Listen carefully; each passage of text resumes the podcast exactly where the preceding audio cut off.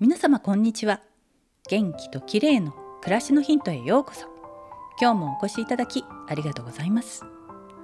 今日は軽井沢は雨や曇りといった天気で肌寒いです。しばらくは全国的にお天気があまり良くないみたいですね。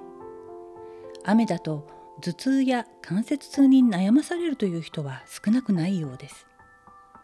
気象の変化によって痛みや不調の症状が出ることを気象病とか天気痛と言うんだそうです。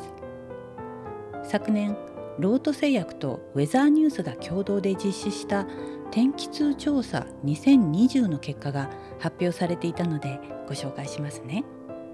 回答数は全国の1万6482人です。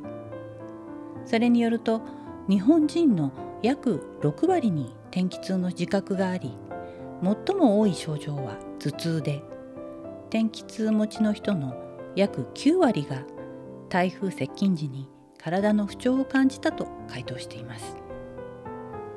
都道府県別には関東や東日本で天気痛が多い傾向が見られ天気痛の人が一番多かったのはなんと島根県の66.7%東京は63.1%で5番目に多く。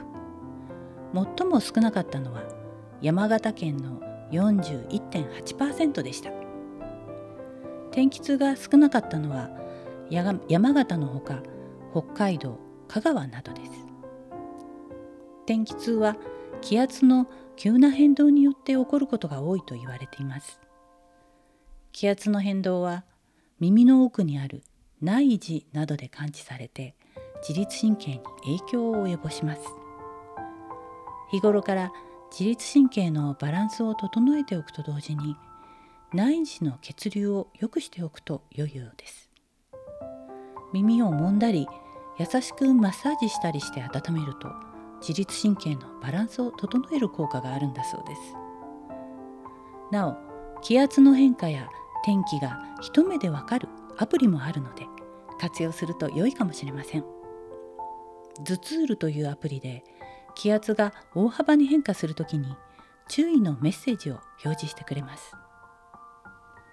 今日は雨の日の天気痛についてでした。最後までお聞きいただきありがとうございます。またお会いしましょう。友吉ゆき子でした。